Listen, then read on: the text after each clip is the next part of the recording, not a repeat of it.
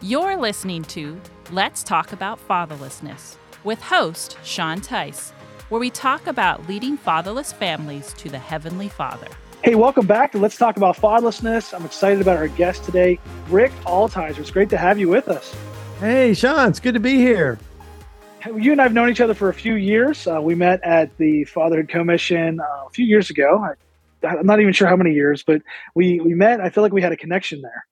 Absolutely, absolutely. We did a little interview together, and you shared your life story. Stephen Kendrick brought you in. You need to talk to this guy. You got to talk to Sean. He's got a story. So uh, that was great. Stephen introduced us, and we did had a great little interview about your story. Yeah, you were working on the uh, "Show Me the Father" documentary, and that was that was uh, uh, it's a cool experience. I'd never done anything like that where I got to, to share my story and just you, the way you talk me through it. I'm I'm crying like a baby sharing my story, and you're talking me through it. And I just thought that was uh, that was just it was a fun experience. I also felt kind of stupid, but because I was crying, but you know it was it was good. But also your name's Rick, and that was my birth dad's name, so I I felt a connection there as well. He talked about that too. So well, when you start talking about fathers, you know. Um, it's very emotional. And the movie Show Me the Father very emotional, lots of tears with that film because uh, you start talking about a dad and it's, oh, I love my dad so much. He meant so much to me, or I miss him so much, or he's such a role model for me. And the tears come because you love him so much. Or it can be, you know, I was so wounded by my father. It was so hurtful. I had such a painful experience with him. And then the tears come that way as well. So um, fatherhood is, is a, you know, a key primary relationship because that's the key primary relationship of God. God is Father. He's in the triune God. He's Father. You got Father, Son, Holy Spirit. So he's identified fatherhood isn't just something that happens here on our earth. It it's modeled to us from all eternity past by an eternal God whose uh, definition is Father. So that's why it's such an important relationship. That's so great. Now, now just go back a little bit. Tell us about who you are uh, tell our viewers, you know, who you. I know you you were the director of Show Me the Father. What else do you have you done? Where you're at? Yeah, I came from uh, uh, a music background. I was a recording artist back in the day. I sold dozens of records. I have dozens of fans all over the world. Dozens, I tell you, dozens.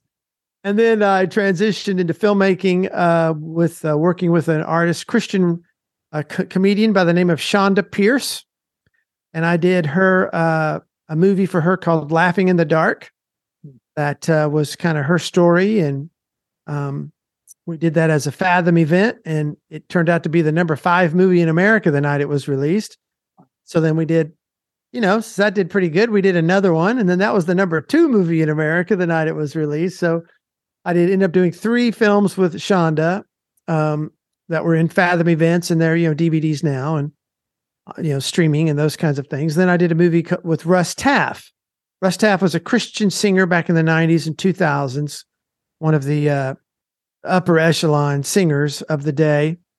And he talked about his alcohol addiction. And uh, while he was singing songs about Jesus, struggling with alcoholism and hiding in the church. So we made a documentary about that.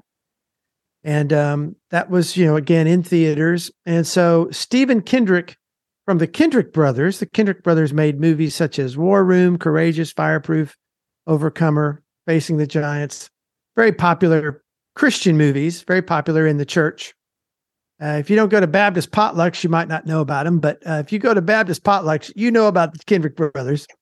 And uh, so I had uh, I had a, a radio show in Nashville uh, where I live, and uh, Stephen was on the show, and after our interview, he goes, You know, we're thinking about doing a documentary and you'd be perfect for us. And I went, Yeah, okay.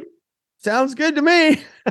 so that's kind of how it started. And then uh, he had mentioned to me, he said, You know, there's, we want to do documentaries. And he had four ideas. He said, I think uh, we could do, I want to do a documentary on, on adoption. I want to do uh, a documentary, you know, on, on, the abortion industry and adoption. I want to do an, an, a, a documentary on uh, parenting. Want to do a documentary on uh, the reliability of the New Testament documents, you know, and I want to do one on fatherhood of God.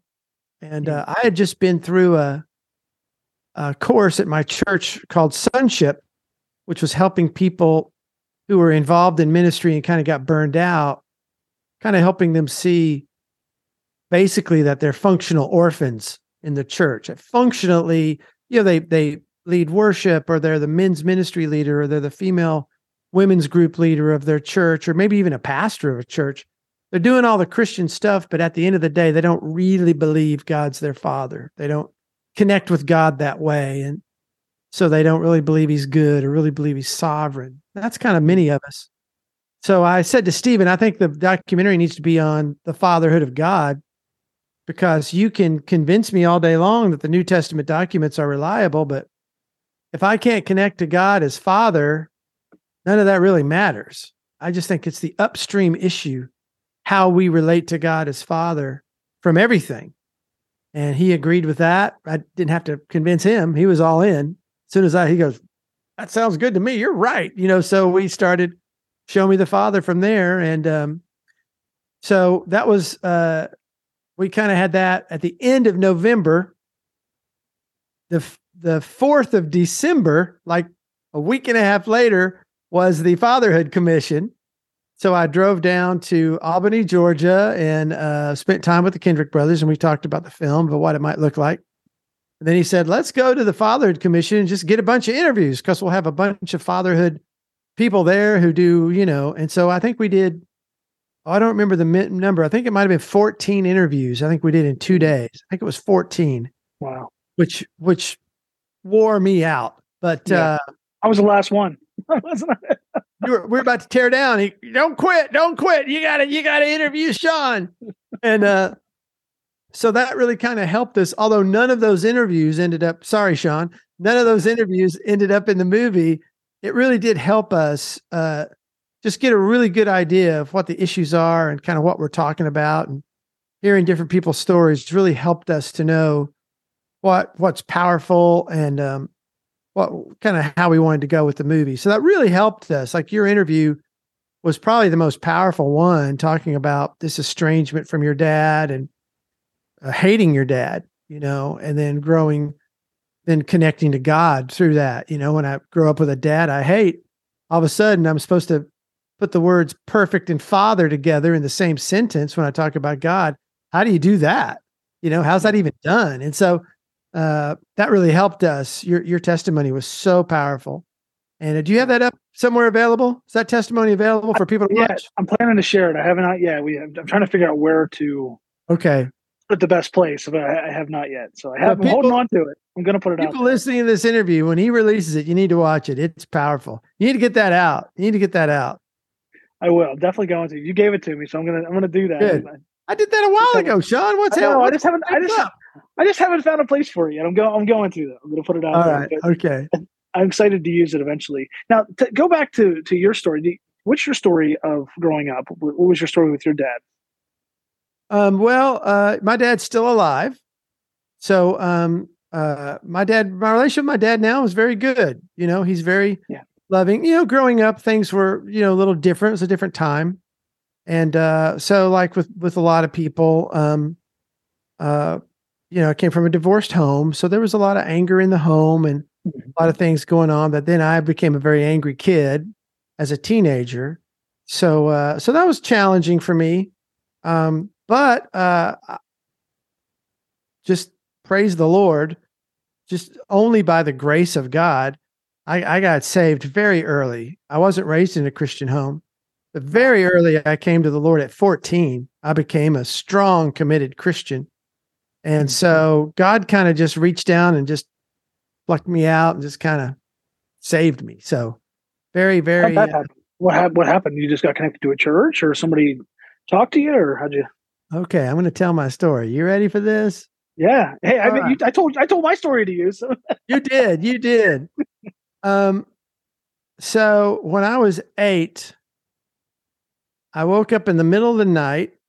I was seven or eight. I don't know exactly. I, I think I might have been more closer to seven. I woke up in the middle of the night. It was pitch dark.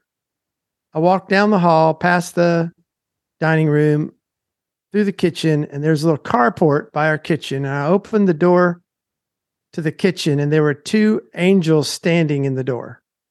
Hmm. and they were looking at me and smiling. And they looked at each other, smiled at each other, and looked back at me and smiled at me. And then I fainted. And I went right straight to the floor.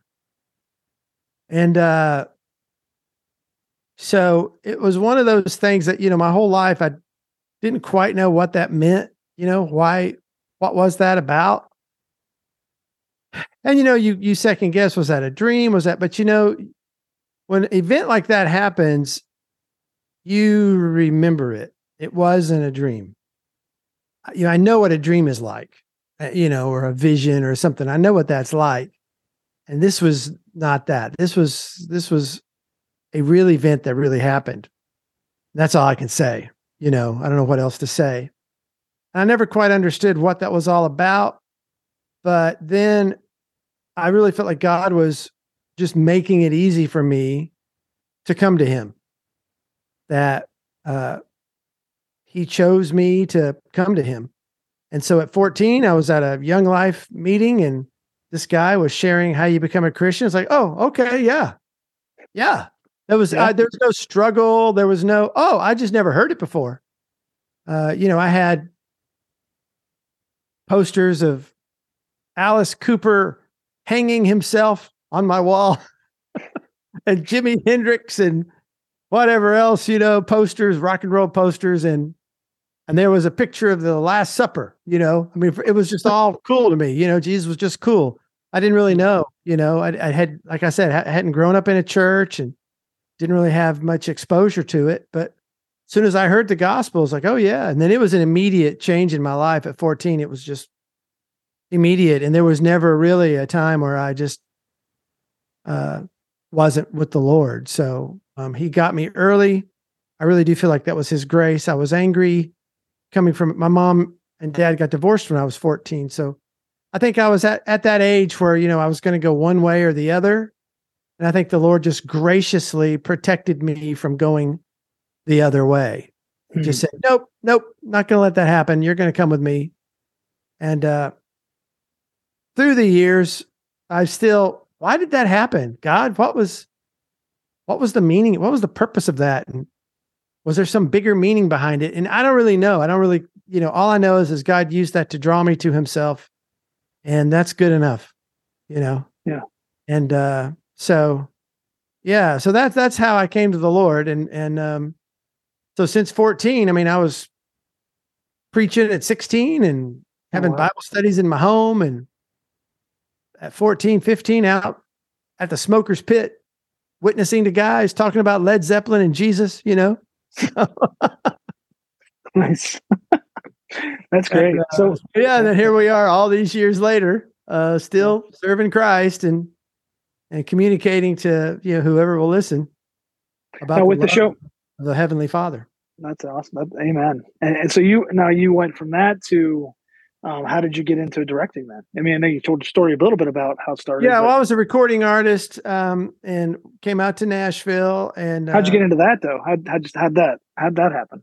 Um, well, I'd been that was my my I, I wanted to do music my whole life. I went out okay. to Los Angeles. I lived lived there. I was a staff writer for a Warner Brothers in uh, in Los Angeles. I was managed by a guy named Elliot Roberts, who managed uh, Bob Dylan and Neil Young and Tom Petty and Joni Mitchell. So um, I was supposed to, you know, be a big whatever.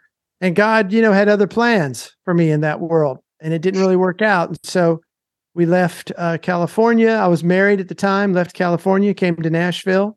Nashville is a big, you know, a recording and songwriting community. So I came out here to do music and, and uh, ended up did getting a Christian record deal here. Hmm. And um, so started working with Chonda Pierce, helping her with some music projects and other things. And she said to me, I want to make movies. You know, I'd like to make a movie. And I said, Well, I can't do that for you, but we could do a demo tape back in the day, way back in the day, you'd have little cassette tapes for those of you who even know what a cassette tape is. You'd put three songs on a cassette tape and you'd send your three song cassette tape off to a record company. And if they liked it, that's called your demo tape. If they liked it, they would uh, call you back and say, Hey, why don't you come into our studio and let's do a couple more songs. Let's see how it sounds. Right. So I said to her, why don't we do a demo tape like back in the day? I'll go out on the road with you for for a weekend and maybe get five minutes of filming something with you, and then uh, we'll see what people think. Maybe somebody would want to work with you. So she said, okay. So went on the road with her and got 16 minutes, put a little something together. I didn't know what I was doing. I had never done anything like that. My my son was helping someone film weddings. So I noticed what he was doing, and the cameras were changing now to where they're starting to do things inside a, a point and shoot camera that it's called a DSLR camera that was, you know, 1080p, high def, looked really good. And you get a good lens and a decent camera. I had a little cheap camera and a $300, $400 lens, little lavalier on Chonda, $100 lavalier, and a, you know, just I understood audio because I've, I've had a, you know, have a recording studio in my home. So I knew how to do audio. So I was able to take care of that. But I was just doing it on autofocus. You know, I didn't know what I was doing. I was making it up. Yeah. Ended up with 16 minutes. And they said, her and her manager took me to lunch at a pizza place. And they said, uh, over pizza, we really like this. Uh, we want you to make this. Can you make a film for us? And I kind of gulped and went, sure. That's great. Never having any interest or desire to ever do that. And uh, it was pretty stressful. I thought it was just going to be something for Chonda Pierce's table. You know, she comes to your town and does a show and has her little product table, and maybe we do a little DVD or something that I made that they'd sell for 10 bucks or something like that, you know. And then it turned out it was going to be in theaters and they're spending, you know, $250,000 on marketing and you know, gee, you know, somebody had stolen a hundred thousand dollars from her on her booking agent at Skip Town with she lost all this money and gee, Rick, I hope this is really good. And all the pressure's on me to what you know, I don't know what I'm doing. You you know, and uh, but God was very faithful and gracious and laughing in the dark came out and uh did great and uh really helped her career and helped my career. Then, you know, from there, now I've done six documentaries now. So just yeah. what a crazy story. I love that story because you went from that to all that down that journey, something you weren't even planning on being in. That's how God works, right? And then you go to you're over to show me the Father, and then we'll talk about your future projects in a second but Show Me the Father, and now Show Me the Father has been released in, I know for sure, in Florida in several prisons and helping fathers realize that the need to have that relationship with the Heavenly Father and to be a good father. And because you were willing to just kind of go into an area that you didn't even really know about or have a passion for, look what God's done. I mean, I, and I love that. I love that. Yeah, it, it's uh, last month, March of 2023. Uh, every prison in the state of Florida played it. And so far, last count I got was 40,000 inmates have seen it. And that was two and a half weeks ago. So it's, it's more than that now. So um, that is just amazing. I was in South Carolina last year at a Christian university. I mean, last last week, uh, last week I was at a Christian university, and they showed the movie Thursday night, last Thursday, and um, had you know got to meet with a bunch of college students and talk to them about filmmaking couple of classes and and again to see the film just all these college students. I didn't know how it was going to play for college students yeah i didn't really know. And i hadn't seen the film in a while and lots of tears and they were all just engaged from start to finish with that film. Mm-hmm. they were they were in they were all in. So that was great to see that and to see that it's still it's going to be doing what it does way after i'm dead. You know it's going to have an impact. Like a, like i said you that's a primary relationship is fatherhood. It's primary because it's the modeling of of the triune God. And so uh, that message is always going to be powerful and important uh, way after I'm dead. Do you have any stories you can share um, from the impact of Show Me the Father with a fatherless family? Any, anything that you can think of off the top of oh, your head? So many. I mean, we we love to. Stephen Kendrick loves to go on Amazon, read all the reviews and see what they say, you know, because there's, I'm not exaggerating. It's thousands of reviews. It's thousands of people who've been impacted by it. But some of the things that I really was excited about was to hear some of the, just in the last month, uh, its impact in in the prisons in Florida. Uh, chaplains are telling us that gang members were crying that mm. these prisoners were walking the halls stunned that they're coming to them uh, after seeing the movie what do i do now? You know i want to give my life to god. I want to in one story we did it before they rolled it out to every prison in the state of florida. In uh, february of this year they did a little test and they played it in three or four uh, prisons just to see how it would do. So one of the prisoners saw it and um, he came from a family of 23 kids. He had not, and he was the youngest of 23, and he hadn't spoken or seen his dad since he was 16. So had been estranged from his dad, hadn't seen him. And after seeing the movie, he decided, you know, I'm going to call my dad. So he tracked down his dad and called him and just said, you know, I'm sorry for how I treated you when I was 16.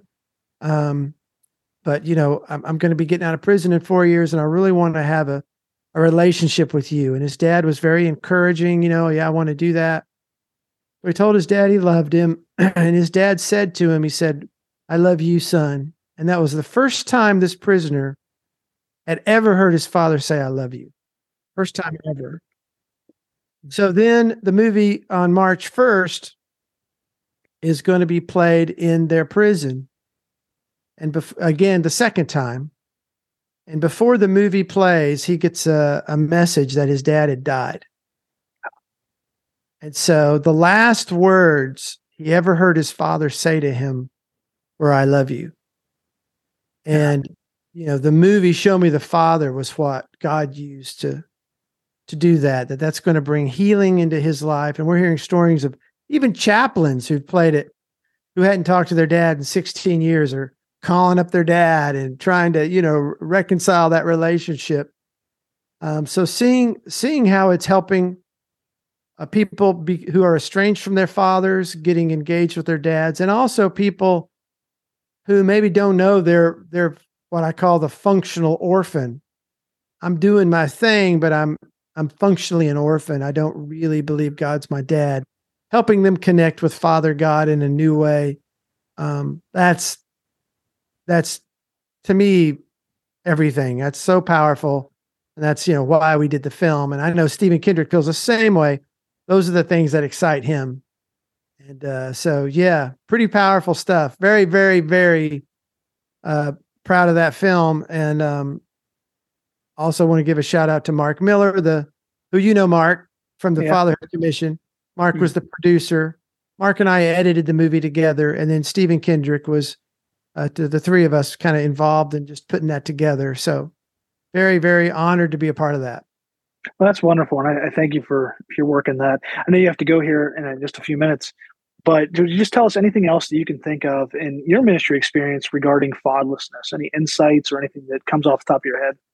Yeah, I mean that uh, um, that fatherhood relationship, that father relationship, is so so uh, important, and so many of us who struggle with seeing God as Father, maybe because of some of our own uh, struggles with our own dad. As I say in the film, um, we we have this piece of glass, and on this piece of glass is an image of our earthly dad, and we hold that piece of glass up, and we look at God kind of through that that lens. We kind of look up through it, and we and we project onto God these traits of our dad.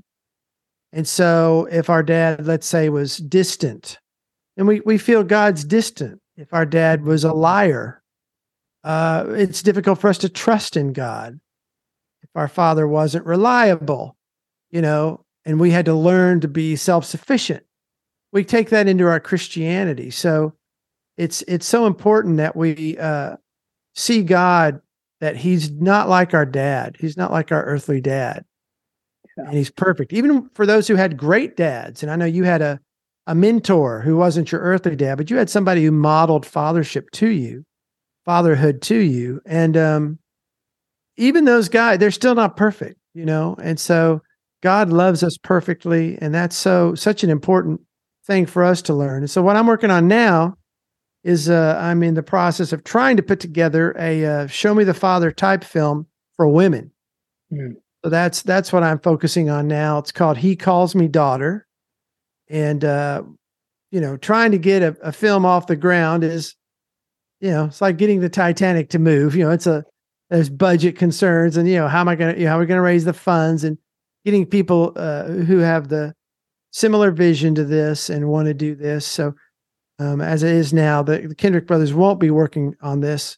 They're doing a, you know, their own things, their own narrative type films. They're going to kind of stick in that genre, but uh, uh, yeah. So getting money raised and getting that off the ground. But again, it's something that I know God is calling me to do. Uh, so I don't think we're done with. The, for me, I'm not done with the fatherhood issue because I think so many women today, especially in our culture, uh, just what is a woman? You know, it's it's it's woman uh, femininity is just kind of under attack. So I really do feel like this is an important message to help women know that they have value and worth, that they're not second class citizens, that God values them and calls them daughter. And then for men to learn how to speak to their wives and how to speak to daughters. You know, how do I communicate to women?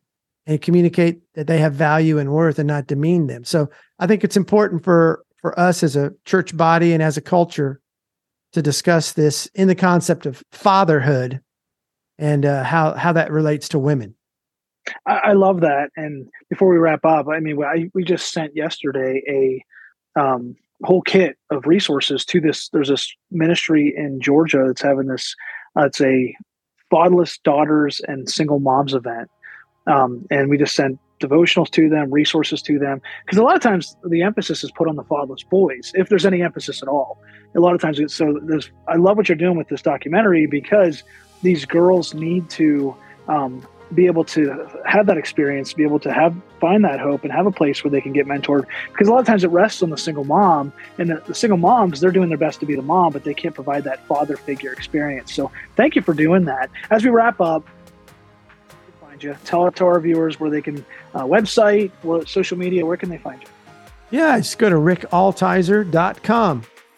That's my name, R I C K A L T I Z E R, rickaltizer.com. You can, I've got about nine albums out. You can find my music there. You can find uh, what films I've done. You can communicate with me there. You can send me an email from there. So, yeah, come check me out. Thanks, Rick. Thanks for being on with us today. We really appreciate it. Oh, it's my pleasure, Sean. Thanks for having me, man. Hey, thanks for checking out this episode of Let's Talk About Fatherlessness. We want to now challenge you to take the next step by e- either starting a single mom community group in your church or with your ministry, or by joining our network of God is My Dad churches and ministries. Isn't it a great experience to be able to start a single mom community group? Yeah, and it's just if you talk to single moms, a lot of times what they'll tell you is the one thing they're lacking is that community. Just a group that they can go in and they know there's no judgment. You know, everyone may not have the same situation. Everyone doesn't know what they're going through, but they can go in and they know there's no judgment. And and it takes that kind of that restriction and that uh, wall down for them so that they can share and then that they can grow in Christ.